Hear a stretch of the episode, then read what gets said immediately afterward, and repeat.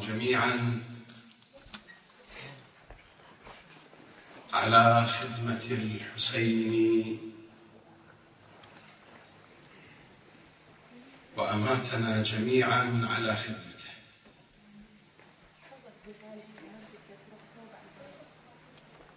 وثبت أسماءنا في ديوان خدمة الحسين عليه السلام بعبق الصلاة على محمد وآل محمد.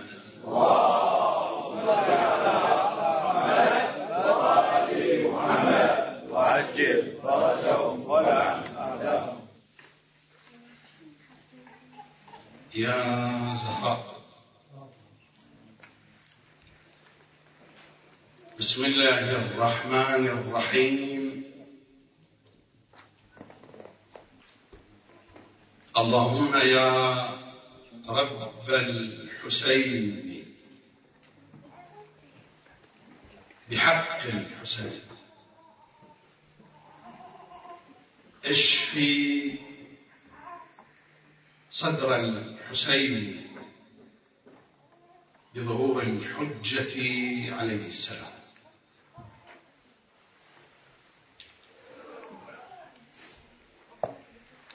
في الليلتين الماضيتين.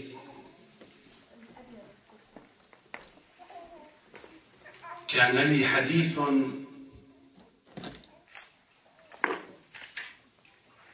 في ألمانيا في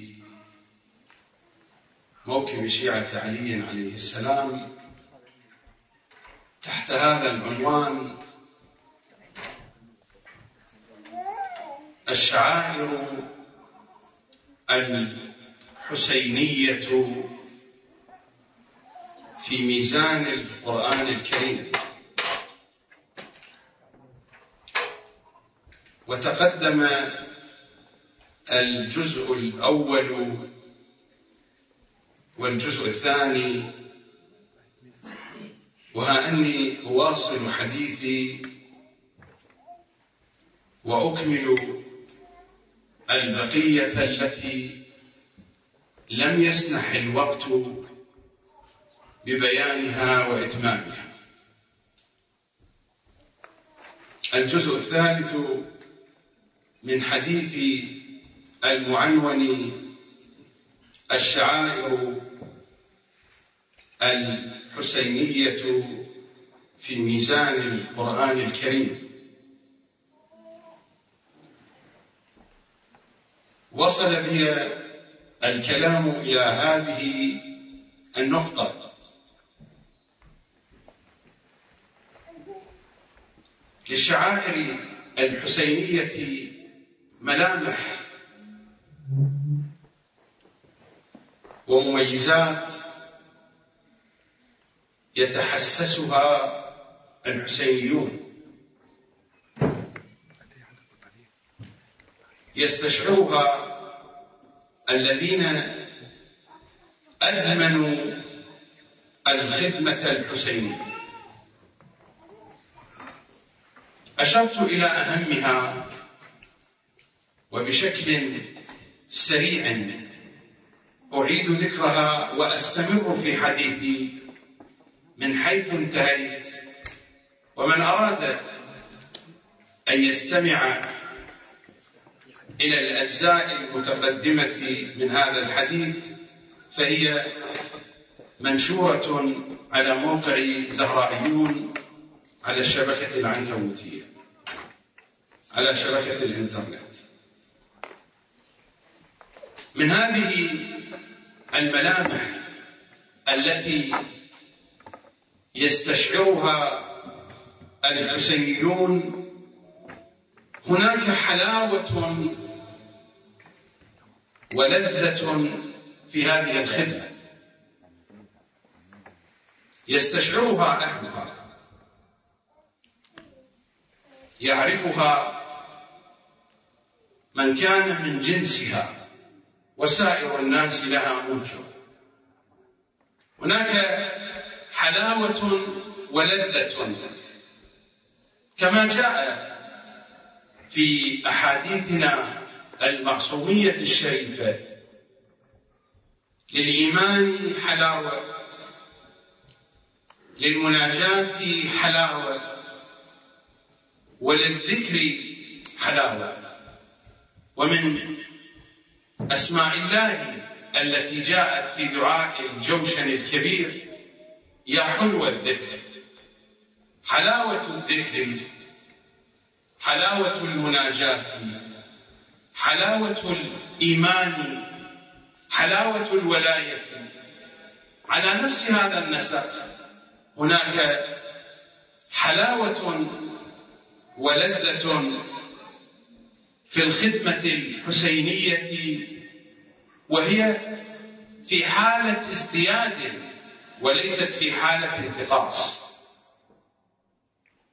هي في حالة ازدياد عند من؟ يدمن هذه الخدمة ويستمر فيها. هذه الحلاوة هي التي تكون سببا باعثا للحماسة في الخدمة وباتجاه الخدمة التي تتأكد وتترسخ يوما بعد يوم في نفوس أصحابها. لا أريد أن أطيل كثيرا لأنني تحدثت عن هذا. المعلم الثاني والسمة الثانية هناك حصانة في الخدمة الحسينية. وأعني بهذه الحصانة الذين تشربت قلوبهم بالخدمة الحسينية. حتى وإن شذت بهم الطرق في مقطع من مقاطع حياتهم. حتى وإن تاهت بهم الأقدام في وقت من الأوقات سيعودون إلى المساجد. حين يسمعون صوت العزاء وحين تصل إلى مسامعهم. أصوات طبول محرم. أو حين يرون البيارق ترف في أجواء عاشوراء سيعودون أدراجهم إلى الحسين. سيعيدهم الحسين. أولئك الذين تشربت في نفوسهم الخدمة الحسينية والذين نشأوا عليها. وسكت الذين طالت أعمارهم في الخدمة الحسينية سيحدثونكم كثيرا. هناك نماذج كثيرة. لا مجال للحديث عن وقائع وأحداث. لضيق المقام. وعندي مطالب عديدة أريد أن أشير إليها. فللخدمة الحسينية هذه الحصانة ولن تجدوا حصانة كهذه الحصانة في أي ممارسة عبادية أخرى في أي طقس من الطقوس الدينية الأخرى لن تجدوا حصانة كهذه الحصانة. حيثما ابتعدت بالحسينيين أقدامهم فإن الحسين سيجرهم في النهاية سيعيدهم وذلك من مصادق ما جاءت به الأحاديث. لا تستعجلوا على شيعة علي. فإنه ما زلت لهم قدم إلا وثبتت لهم قدم أخرى.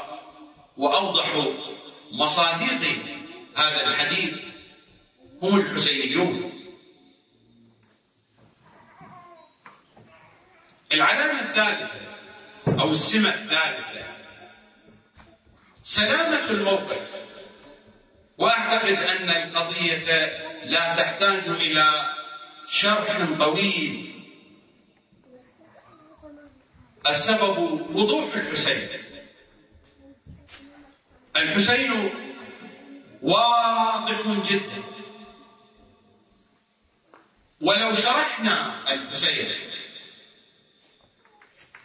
وبينا الحسين لأي عقل بغض النظر عن مشربه الفكري أو عن ذوقه العقائدي أو عن منحاه الديني أو اللاديني لن تجد أحدا إذا ما قرأ الحسين أو شرح له الحسين كما هو كما الحسين. لن تجد أحدا بحكم المنطق والعقل والوجدان والضمير الإنساني لن تجد أحدا. يكون مخالفا للحسين صلوات الله عليه بغض النظر عن الاتجاه الديني والانتماء العقائدي لأي جهة من الجهات. لأن الحسين معلم واضح. لا يستطيع أي فكر أن يقاوم حقانية الحسين صلوات الله وسلامه. لذا هذه العلامة واضحة في الخدمة الحسينية. سلامة الموقف. سلامة الموقف. في تشخيص الحق والباطل والميزان هو الحسين صلوات الله عليه. ويترتب على هذا ما يرتبط بموضوع التمهيد. ولا أريد أن أعيد ما ذكرته فيما تقدم من كلام في الجزئين السابقين بخصوص التمهيد الذي هو واجبنا الأول والعهد الملقى في أعناقنا التمهيد لإمام زماننا صلوات الله وسلامه عليه.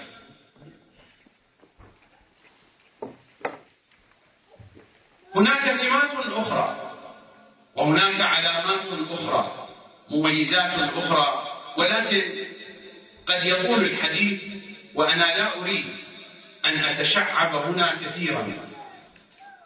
لأن حديثي في هذا المكان في هذا المجلس في هذه الليلة وفي الليلة القادمة أحاول أن أجمل أهم المطالب المتبقية بخصوص هذا الموضوع.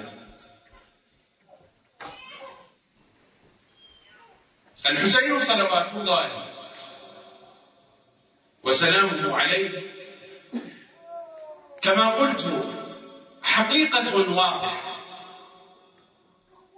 وهذه الحقيقة الواضحة تتجلى في كلمة النبي الأعظم صلى الله عليه وآله الحسين مصباح الهدى وسفينة النجاة. كلمات أهل البيت خصوصا الكلمات التي تسمع دائما ولا تبين حقائقها لا يستشعر المستمع أهميتها. كلمة النبي الأعظم هنا حين يقول الحسين مصباح الهدى. وسفينة النجاة. إنه يشير إلى قانون الهداية. قانون الهداية يتناول نحوين من الهداية. هناك هداية الإراءة وهناك هداية الإيصال. من ذلك؟ مرة يأتي شخص ليبين لك الطريق حين تسأل عن مقصد معين عن مكان معين فيشرح لك الطريق يقول لك تتحرك من هنا تذهب يمينا شمالا تواجهك الحديقة الفلانية البناية الفلانية. وهذا نحو من أنحاء القراءة. يريك الطريق. هذه هداية القراءة. ولكن هذه القراءة ليست بالضرورة أن تكون كاملة. حينما تكون القراءة فقط بالكلام ستكون القراءة ضيقة وحينما تكون عبر جهاز ويريك الصورة تكون القراءة أكثر وضوحا. وحين تكون القراءة في النهار تكون أكثر وضوحا من القراءة في الليل. وحينما يسعدك في طائرة ويريك الطريق والمناظر تكون القراءة أوضح. وهكذا. القراءة على مراتب. هذه الهداية الأولى. هداية القراءة. والهداية الثانية هداية الإيصال أن يمسك بيدك وأن يأخذ بك حتى يوصلك إلى المكان.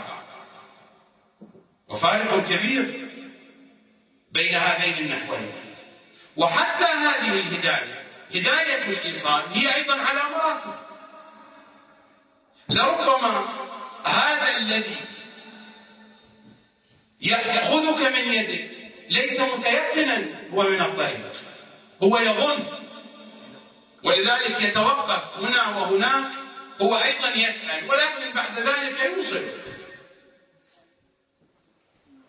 وربما يأخذك في طريق فيه مخاطر. يوصلك بالنتيجة لكنه يأخذك في طريق فيه مطبات فيه مشاكل. الحسين مصباح الهدى هداية القراءة الواضحة المطلقة وسفينة النجاة هداية الإيصال الآمن الحديث هنا يتحدث عن هذين النحو عن هذين النحوين من الهداية. هداية القراءة وهداية الإيصال الحسين مصباح الهدى. القراءة الكاملة يريك الصورة الكاملة وفي نفس الوقت يوصلك بالوسيلة الآمنة بسفينة النجاة. ما يعبر عنه بسفينة النجاة هي السفينة المسرعة والمريحة. هذه التي يقال لها سفينة النجاة السفينة السريعة والمريحة والآمنة. الحسين مصباح الهدى وسفينة النجاة تتحقق هداية الإرادة في فناء الحسين وتتحقق هداية الإيصال في فنائه صلوات الله وسلامه عليه. وهذه القضية ليست مخصوصة بمجموعة من الناس. قد يكون الأمر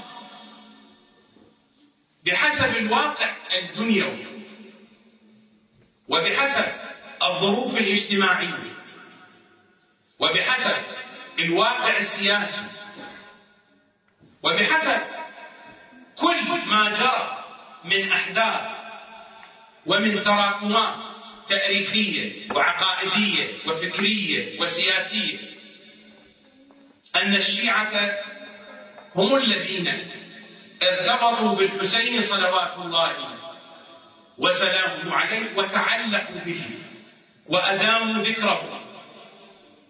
لكننا إذا أردنا أن ننظر إلى عمق الأمور قضية الحسين تتجاوز مسألة الاعتراض السياسي. الاعتراض السياسي والوقوف في وجه الظالمين والأمر بالمعروف والنهي عن المنكر وسائر التفاصيل الأخرى هي أجزاء من المشروع الحسيني.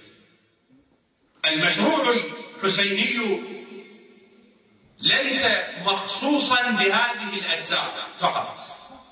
هذه أجزاء من صورة كبيرة جدا.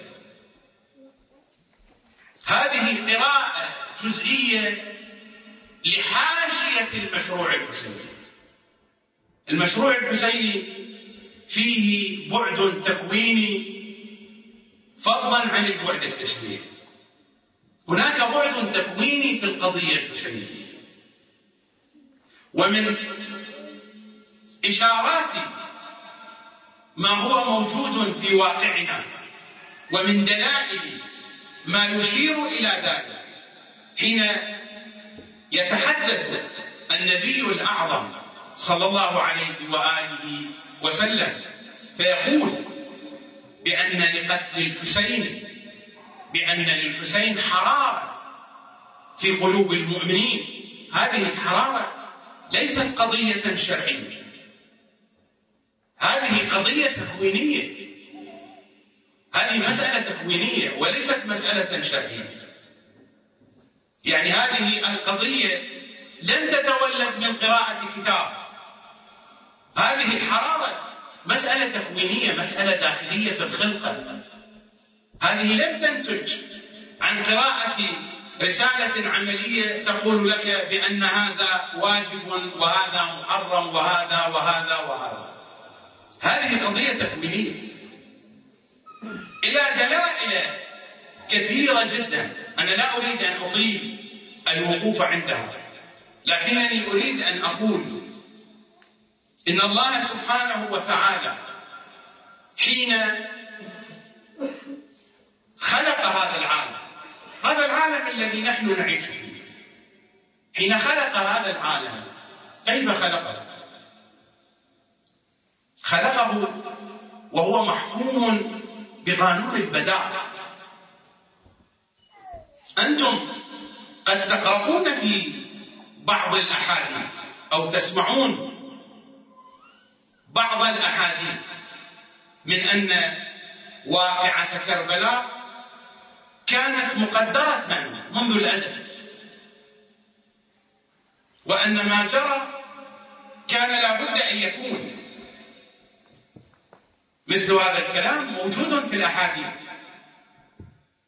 ولو كان هناك متسع من الوقت لتناولت هذه الأحاديث. بل لو رجعنا إلى كتب اليهود والنصارى الموجودة حاليا وسأتناولها في قادم الأيام إن شاء الله تعالى. لو رجعنا إلى كتب اليهود والنصارى الموجودة حاليا التي يدين بها اليهود والنصارى وتفحصناها الكتاب المقدس في عهديه القديم والجديد. صحيح نحن لا نجد شيئا صريحا ولكن هناك بقايا واضحة إذا أردنا أن نتتبع وأن نربط فيما بينها هناك بقايا واضحة تتحدث عن الحسين صلوات الله وسلامه عليه لا على أساس واقعة ستقع في يوم من الأيام من أحداث التاريخ وإنما هي قضية مرتبطة في أصل الخلقة. أوضح هذا الموضوع قلت بأن الله سبحانه وتعالى خلق هذا العالم. على الأقل العالم الذي نعيش فيه. خلقه محكوما بقانون البداء. لذا قال الأئمة صلوات الله وسلامه عليهم أجمعين إنه ما عبد الله بشيء أفضل من البداء. يعني معرفة البداء فمعرفة البداء ومعرفة هذه الحقيقة تكشف الكثير من الحقائق وتضع النقاط على الحروف في كثير من المطالب المبهمه هذا العالم محكوم بقانون البداء. ما المراد من قانون البداء؟ قانون البداء قانون فسيح وسيع ليس كما يتحدث عنه بصورة ضيقة أنه يتعلق فقط بإطالة عمر الإنسان أو قصر عمر الإنسان أو أمثال ذلك لأن هذا العالم عالم محموم بروابط وعلائق فيما بين الأشياء. الإنسان يجوع ويشبع الإنسان وسائر الحيوانات والكائنات. هناك جوع وشبع. هناك عطش وارتواء هناك مرض وصحة. هناك فقر وغنى وفقر هناك وهناك وهناك وهذه الأشياء متغيرة متقلبة. وهذه الأشياء قد تكون طويلة في الزمان أو قصيرة. قد تكون وثيرة في جهة من الجهات وقد تكون منكمشة قليلا في جهة أخرى. الإنسان بين خوف وأمان بين حزن وفرح. هذا هو البداء التغير. حالة التغير. هذه الموازنات في العلاقات تؤدي إلى أي شيء؟ لأن الإنسان أساسا هديناه السبيل إما شاكرا وإما كفورا إنا هديناه النجدين الطريقين ونفس وما سواها فألهمها فجورها وتقواها. فجور وتقوى. شاكرا كفورا جائعا شبعان عطشان وريان صحيح ومريض غني وفقير مهتدي وضال جميل وقبيح كريم وبخيل شجاع وجبان و و و والى كل شيء. كل شيء في هذا العالم على نحو من التضاد والاختلاف. وكل جانب من هذه الجوانب على مراتب كثيرة لها بدايات وليس لها نهايات. العالم محكوم بهذه القواعد وبهذه القوانين. إذا يمكن أن يذهب هذا العالم إلى الدمار. يمكن أن يدمر العالم نفسه بنفسه. إذا يمكن. يمكن أن العالم هذا يكون في أرقى الدرجات الإمكانية موجودة. ولكن يمكن لهذا العالم أن يدمر نفسه بنفسه. إن كان على المستوى التكويني ظهر الفساد في البر والبحر. بما كسبت أيدي الناس. إن كان على المستوى التكويني أو كان على المستوى التشريعي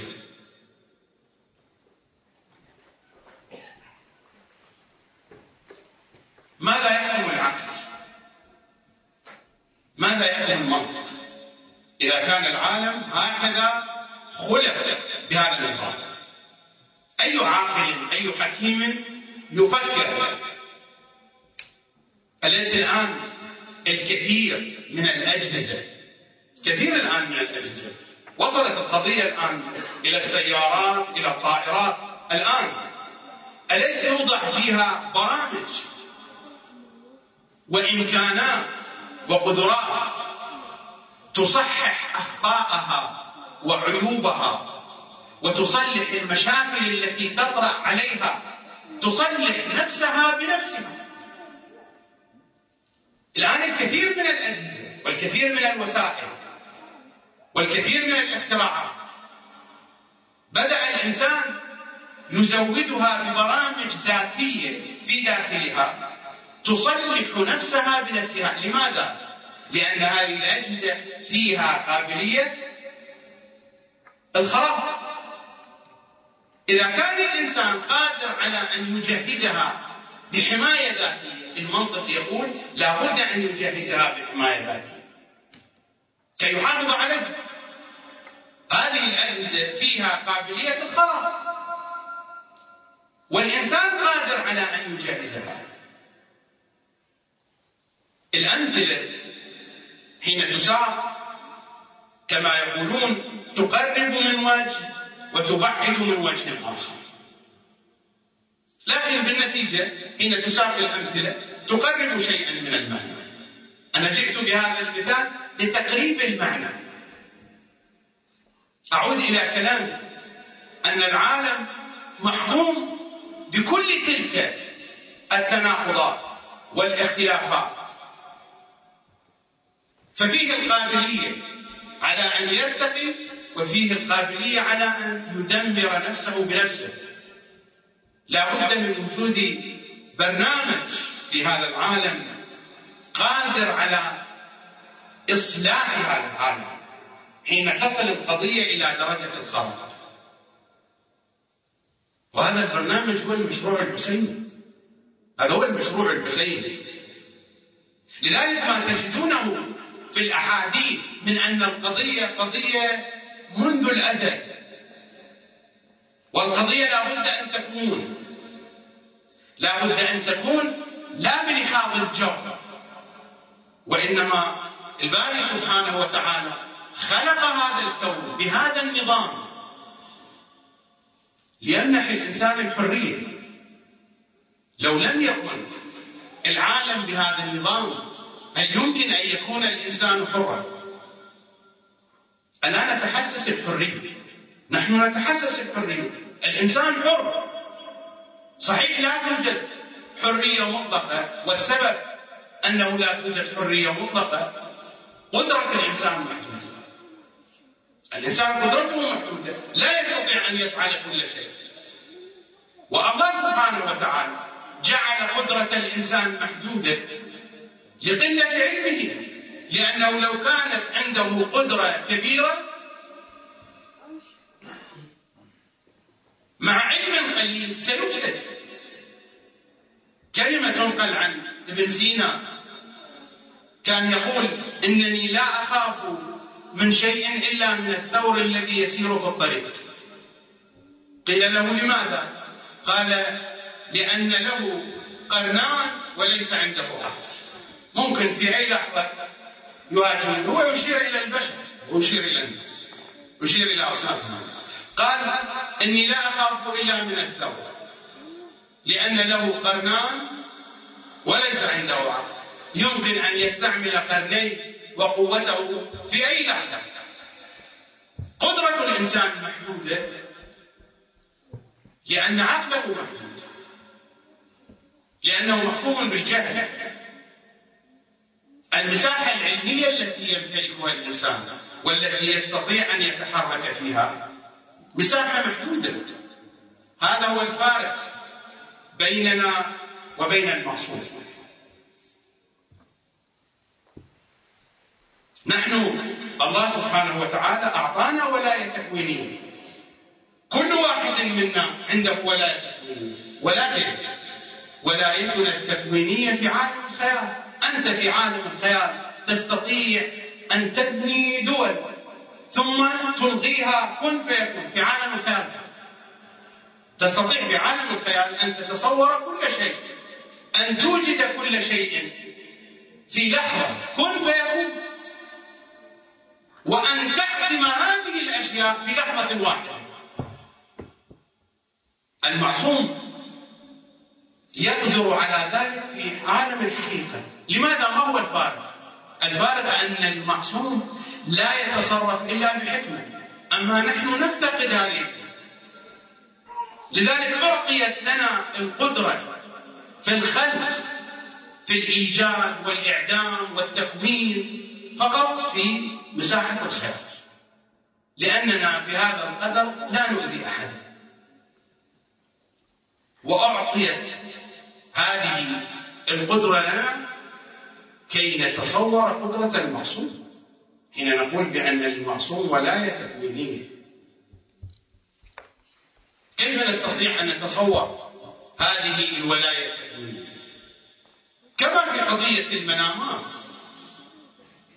الروايات تحدثنا بأن الإنسان في بداياته لم يكن يرى المنامات ولكن في مقطع زماني من بعد عصر نوح عليه السلام بعث نبي من الأنبياء فحدث الناس عن الجنان والنيران فقالوا إنا لا نصدق ذلك حتى نراه.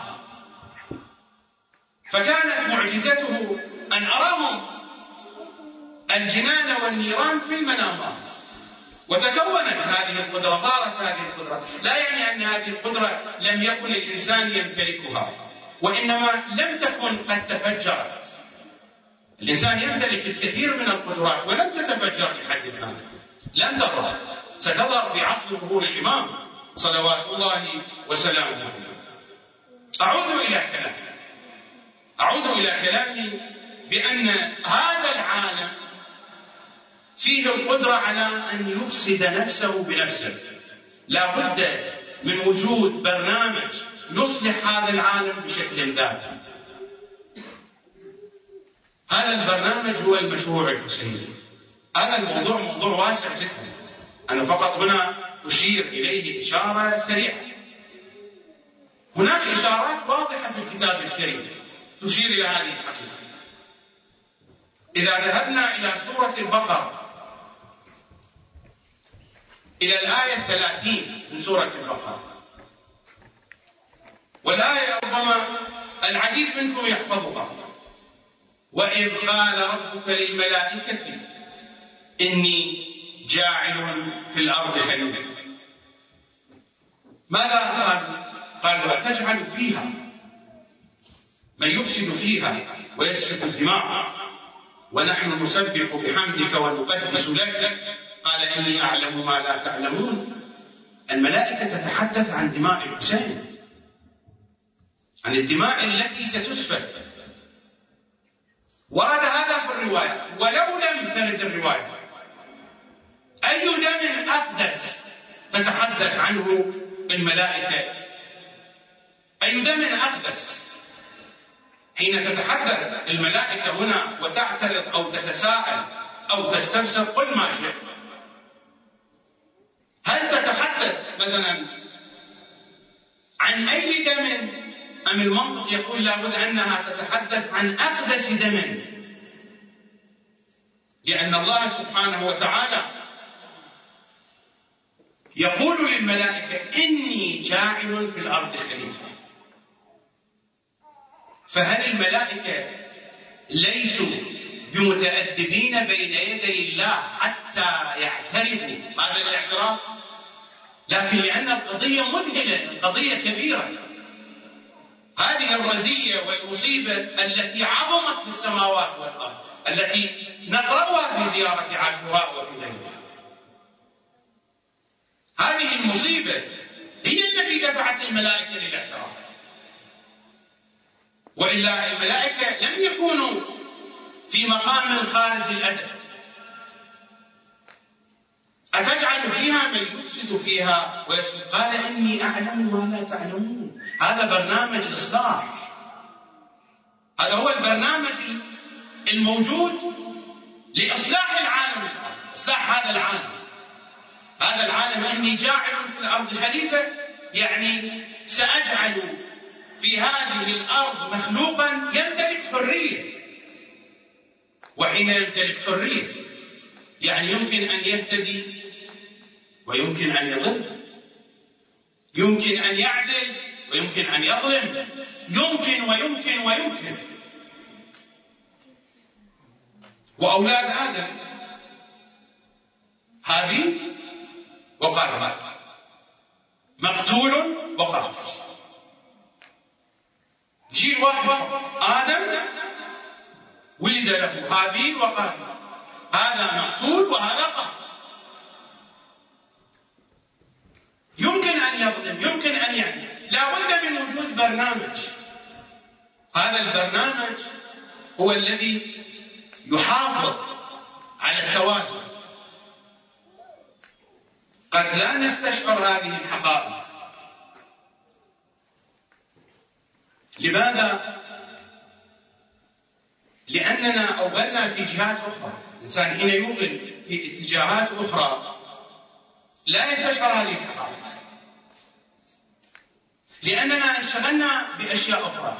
وحين أقول لأننا لا أقصد أنت وأنا فقط. وإنما أقول أجيال قرون مئات من السنين تراكمات. لا أتحدث عن مقطع زماني نعيشه الآن. هذه تراكمات فيها آثار السقيفة وآثار السقيفة أساسا هي جزء من المشروع الإبليسي الكبير في مواجهة بني آدم. قضية كبيرة جدا هذه القضية. قضية واسعة جدا. الرواية تتحدث وبتفصيل واضح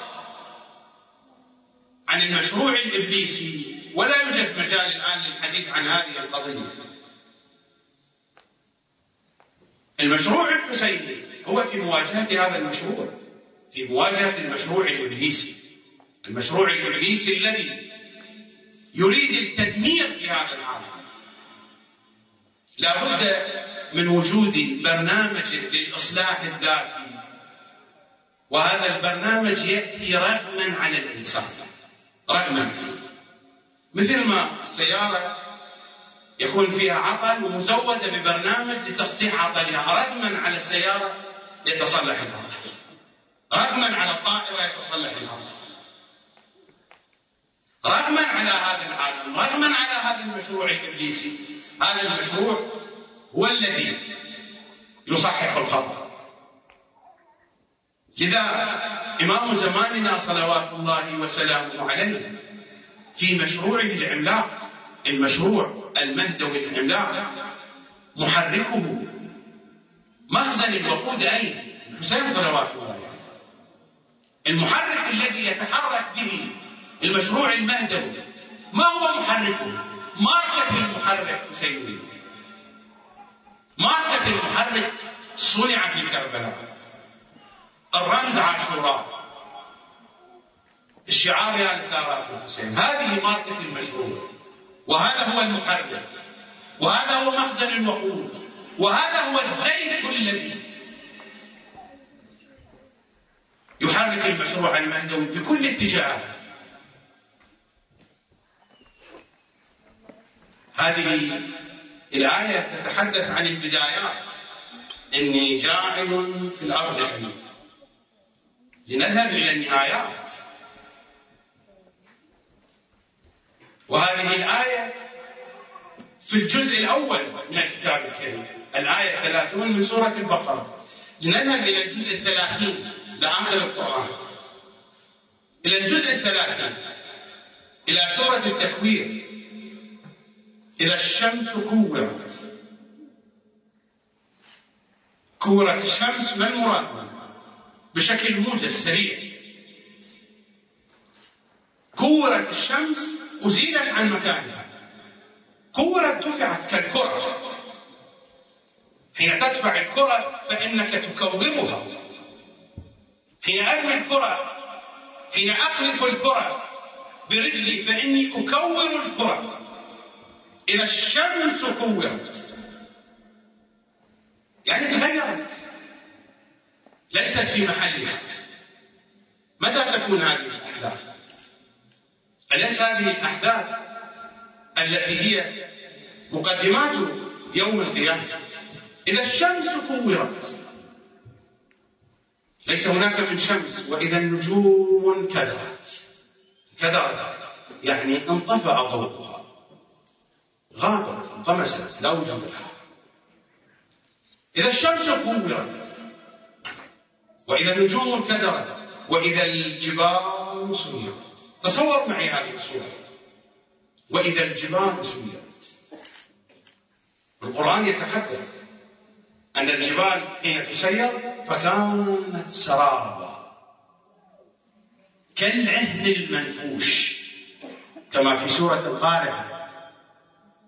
كالعهن المنفوش.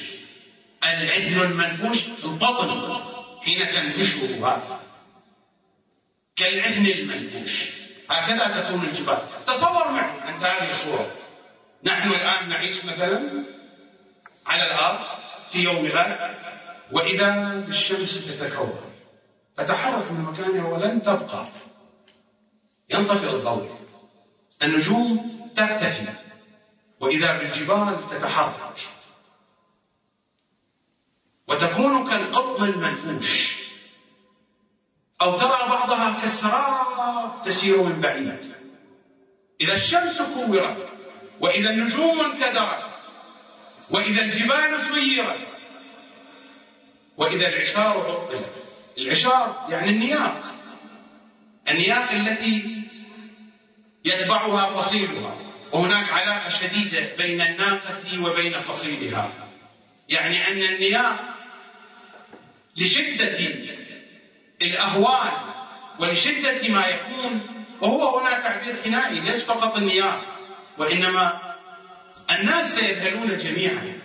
وإذا العشار عطلت يعني أن العشار نفرت من فصيلها أن هذه النياق نفرت من فصيلها مثل ما تتحدث الآيات يوم يفر المرء من جميع أهله من أمه وأبيه وصاحبته وبنيه إلى غير ذلك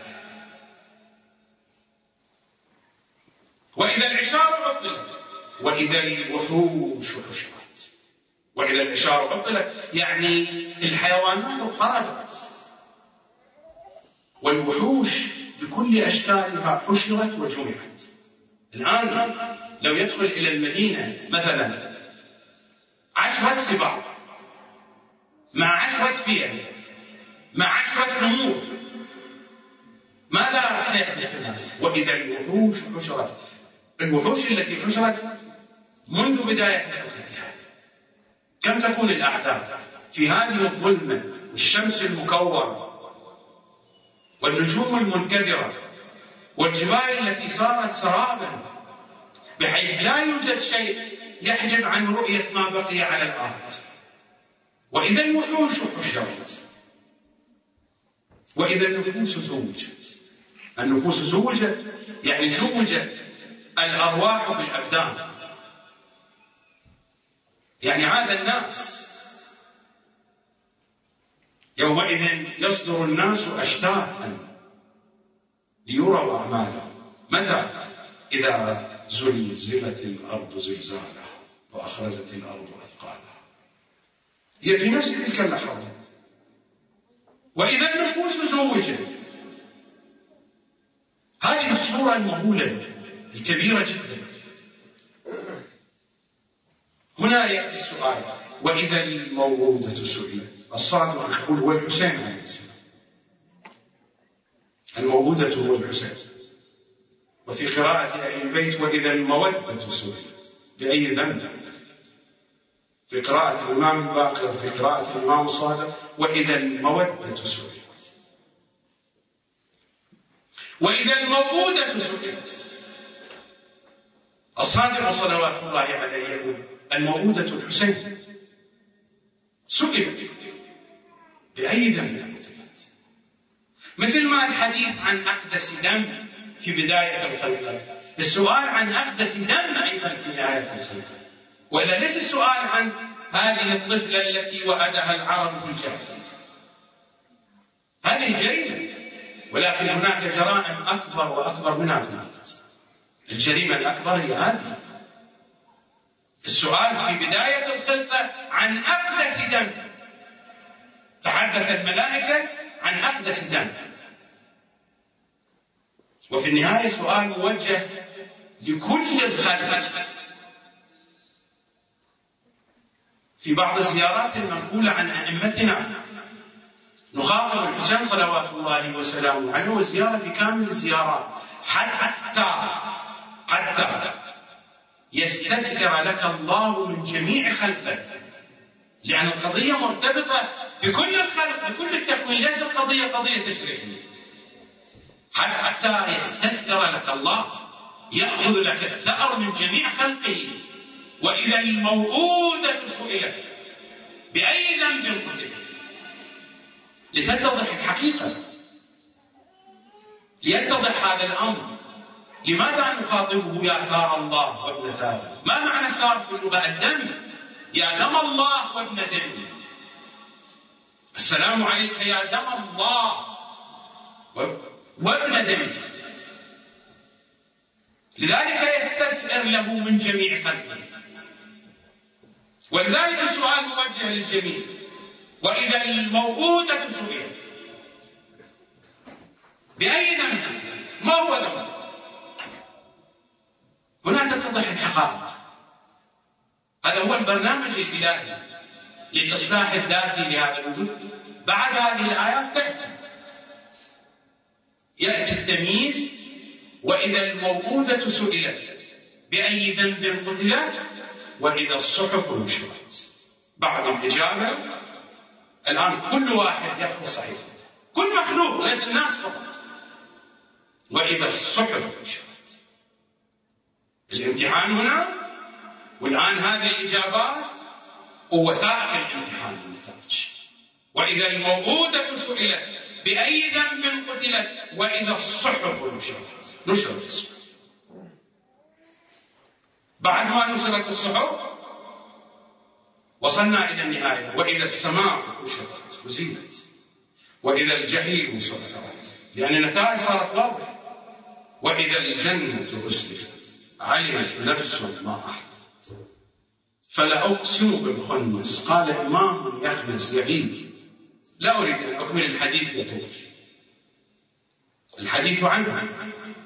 قال يخنس يغيب وهو الإمام الغائب فلا أقسم بالخنس الجوار الكنس والليل إذا عسعس. هذا هو عصر الليل. لأن السور التي تحدثت عن الفجر والفجر إنه عصر الظهور الشريف. وسورة الفجر هي سورة الحسين. اسمها في حديث أهل البيت عند أهل البيت سورة الفجر. هي سورة الحسين. وابتدأت والفجر. قال هو فجر ظهوره الشريف صلوات الله عليه. وانتهت يا أيتها النفس المطمئنة. هذا الخطاب الإلهي لحسين في يوم عاشوراء. ارجعي إلى ربك.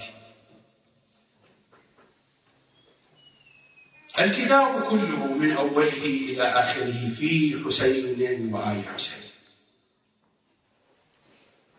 لو أردنا أن نتأول.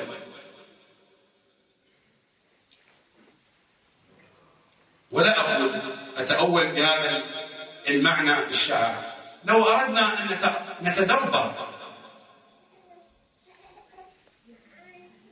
في آيات الكتاب الكريم وفقا لمنهج علي وآل علي صلوات الله عليهم. لوجدنا حسينا وآل حسين في كل حرف من حروف قرآننا الكريم. على أي حال أعود إلى جوهر الموضوع الذي حديثي يدور حوله. أن المشروع الحسينية هو البرنامج الذاتي في هذا العالم في عالمنا. لإصلاح هذا العالم ولذا سيتخذه إمام زماننا صلوات الله وسلامه عليه شعارا. متى يتحقق البرنامج الإصلاحي؟ أليس على يده؟ يملأ الأرض قسطا وعدلا. على أي أساس؟ تحت أي شعار؟ أليس تحت اسم الحسين؟ أليس تحت راية الحسين؟ والقضية مستمرة. دولة الحق تستمر أطول وأطول من دولة الباطل. ما كان يقوله صلى الله عليه وآله وسلم إن للباطل جولة وللحق دولة جولة الباطل من زمان آدم إلى وقت الظهور. وهي فترة زمانية وإن طالت لا تعد بشيء مع دولة الحق. التي تبدأ بظهور إمامنا وتستمر بالرجعة الطويلة جدا. الرجعة طويلة والطويلة والطويلة والطويلة والطويلة. وتلك هي دولة الحق. ويتجلى المعنى الإصلاحي للمشروع الحسيني هناك. هذه كلها جولة من زمان آدم إلى زمن الظهور. جولة. يعني فترة زمانية قصيرة جدا. لو قيست بالفترة الزمانية من زمان ظهور الإمام صلوات الله عليه إلى يوم القيامة فترة زمانية طويلة جدا. أحقاب وأحقاب. لا أريد أن أطيل عليكم وبقية الحديث تأتينا إن شاء الله تعالى في الليلة القادمة إذ بقيت هناك جهات من الحديث أريد أن أسلط الضوء عليها. لكنني أعتقد أن هذه المطالب التي بينتها ربما قربت شيئا من المقصد الذي قصدته. لن أذهب بعيدا عن واد الطفوف وأبقى متقلبا بين أثنائها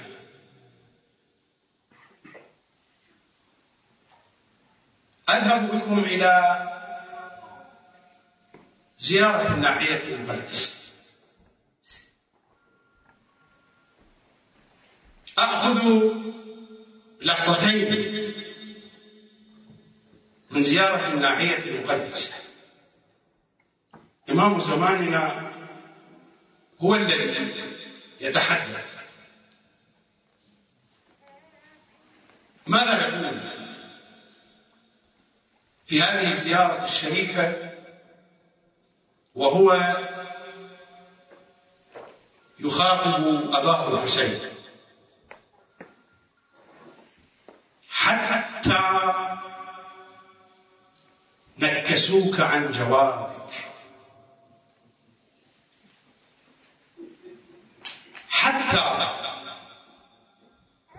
نكسوك عن جوادك. فهويت إلى الأرض جريحا. تطأك الخيول بحوافرها. وتعلوك الطغاة ببواترها البواتر السيوف هذه الصورة تقرؤونها وتسمعونها. هذه الصورة فيها معلومة لم أجد أحدا قد ذكرها. لا وجدت ذلك في كتاب ولا سمعت أحدا تحدث عنها. صوره مؤلمة جدا لكن هناك غفله عن هذه الصورة متى نكسوا سيد الشهداء عن جواده كتب المقاتل تحدثنا بأن سيد الشهداء بعد أن كثر النبل في جسده حتى صار كالخبز وأخذت منه الدماء كل ما أخذ ولا زال ملتقيا صهوة جواده ولكنه كان متعبا آثار التعب واضحة لذا استند على رمحه في هذه اللحظات صالح بن وهب المزني طعنه بالرمح في خاصرته الشريفة. وسقط سيد الشهداء على الرمال على خده العين. حتى نكسوك عن جوارك. فهويت إلى الأرض جريحا. المعلومة التي أريد أن أشير إليها هنا في هذه العبارة. تضعك الخيول بحوافرها الحسين وهو على قيد الحياة. هذه القضية لا تذكر. الزيارة هكذا وهو جريح. فهويت إلى الأرض جريحا. تطأك الخيول بحوافرها. وهو حي. تلك قضية ثانية بعد أن قطع رأسه الشريف داسته الخيول. هذه التي تذكر دائما متى كانت ومتى حدثت؟ بعد أن قطع رأسه الشريف.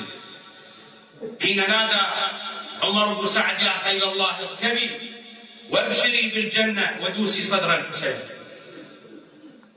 أما الزيارة هنا الزيارة هنا تتحدث عن أن الخيول وضعت الحسين وهو على قيد الحياة. حينما كان جريحا انتبهوا للعبارة حتى نكسوك عن جوادك فهويت إلى الأرض جريحا. تطأك الخيول بحوافرها وتعلوك الطغاة ببواترها وتستمر الزيارة. وأسرع فرسك شاردا إلى خيامك قاصدا. محمحما باكيا. فلما رأينا النساء جوادك مخزيا. وسرجك عليه ملويا برزت من القدور إلى أن تكون الزيارة والشمه جانح على صدرك. يعني هذه الأحداث كلها وقعت بعد أن وضعت الخيول سيد الشهداء.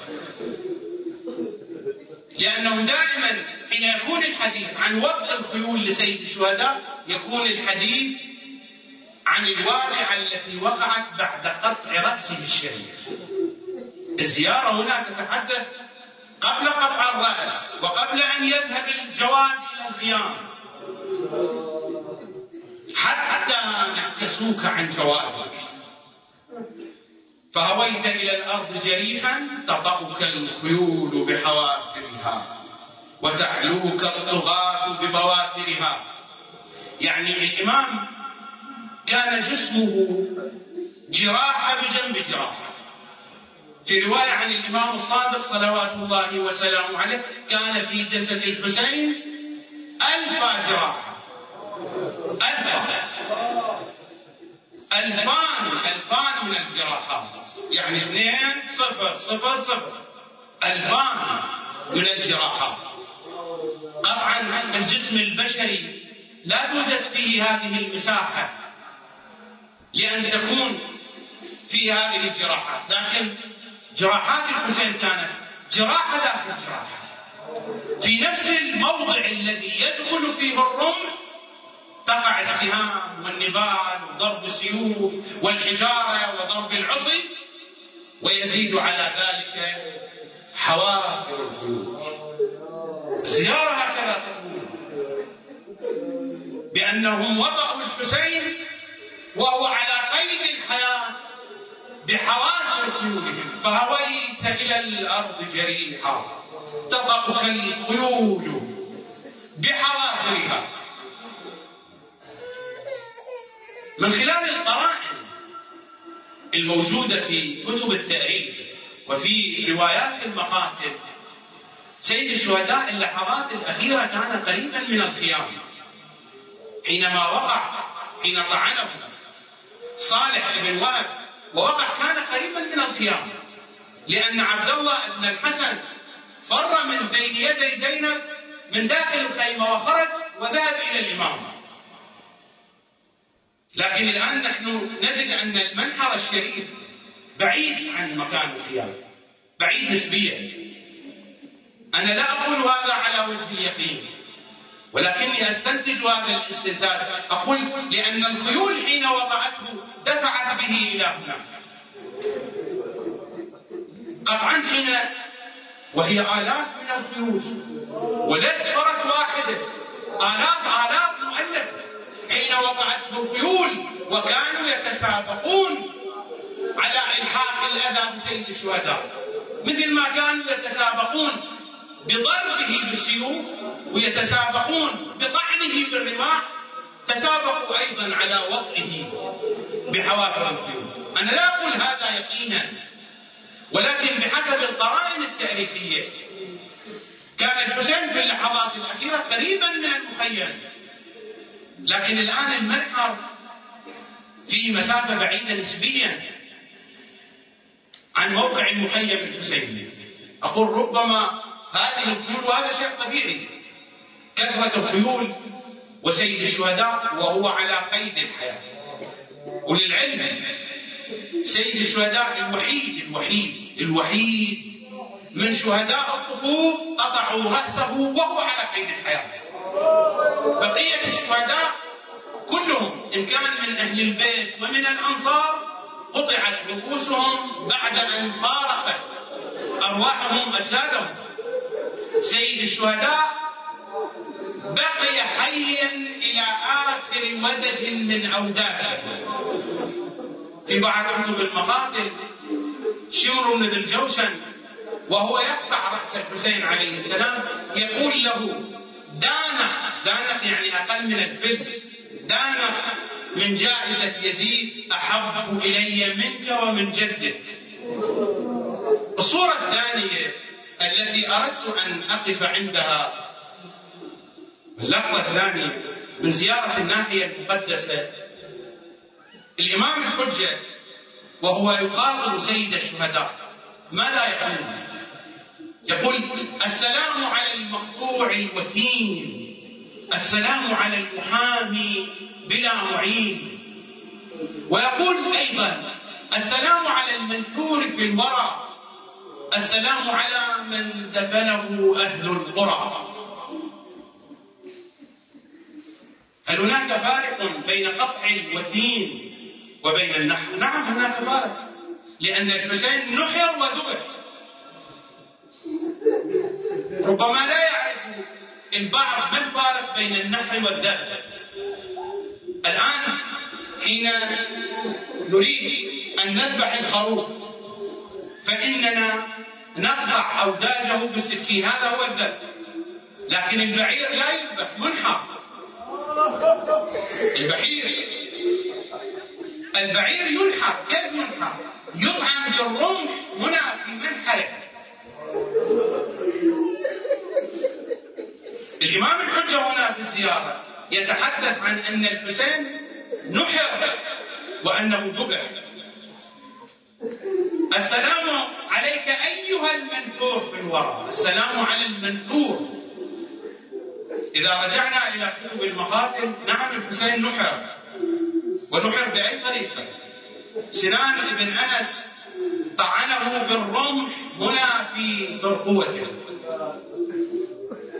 وحرمل بن كاهل الأسدي وجه له سهما في نفس الموقع الذي فيه نحر. ووجه له سنان بن أنس سهما هنا في حلقه عند المذبح. بعد ذلك جاء شمر وقطع أوداج الحسين صلوات الله وسلامه عليه. لذلك الإمام هنا يخاطبه في الزيارة بهذين الوصفين بالمنحور وبمقطوع الوتين. مقطوع الوتين يعني الذي قطعت أوداجه اللهم يا رب الحسين بحق الحسين. اشفي صدر الحسين. بظهور الحجة عليه السلام. اللهم بآهة إمام زماننا لا تفرق بيننا وبين الحسين طرفة عين أبدا. لا في حياتنا ولا عند مماتنا ولا في قبورنا. وعرفنا وجه الحسين ووجه الحجة بن الحسن في ساعات يوم القيامة. بحق حسين وآل حسين أسألكم الدعاء جميعا. وصلى الله على سيدنا ونبينا محمد وآله الأطيبين الأطهرين. اللهم صل على محمد وآل محمد. وعجل فرجهم